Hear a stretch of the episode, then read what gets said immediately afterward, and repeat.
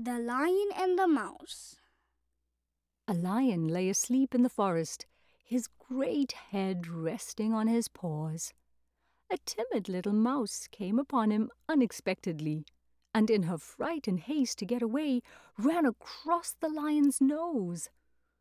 Roused from his nap, the lion laid his huge paw angrily on the tiny creature to kill her.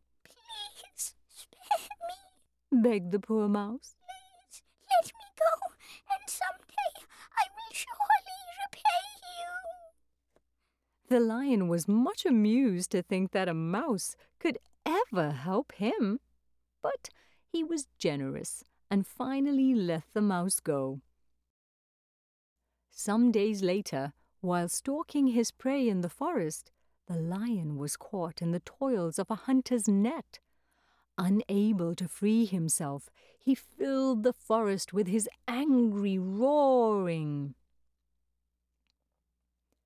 The mouse knew the voice and quickly found the lion struggling in the net. Running to one of the great ropes that bound him, she gnawed it until it parted and soon the lion was free. you laughed when I said I would repay said the mouse. now you see that even a mouse can help a lion. A kindness is never wasted.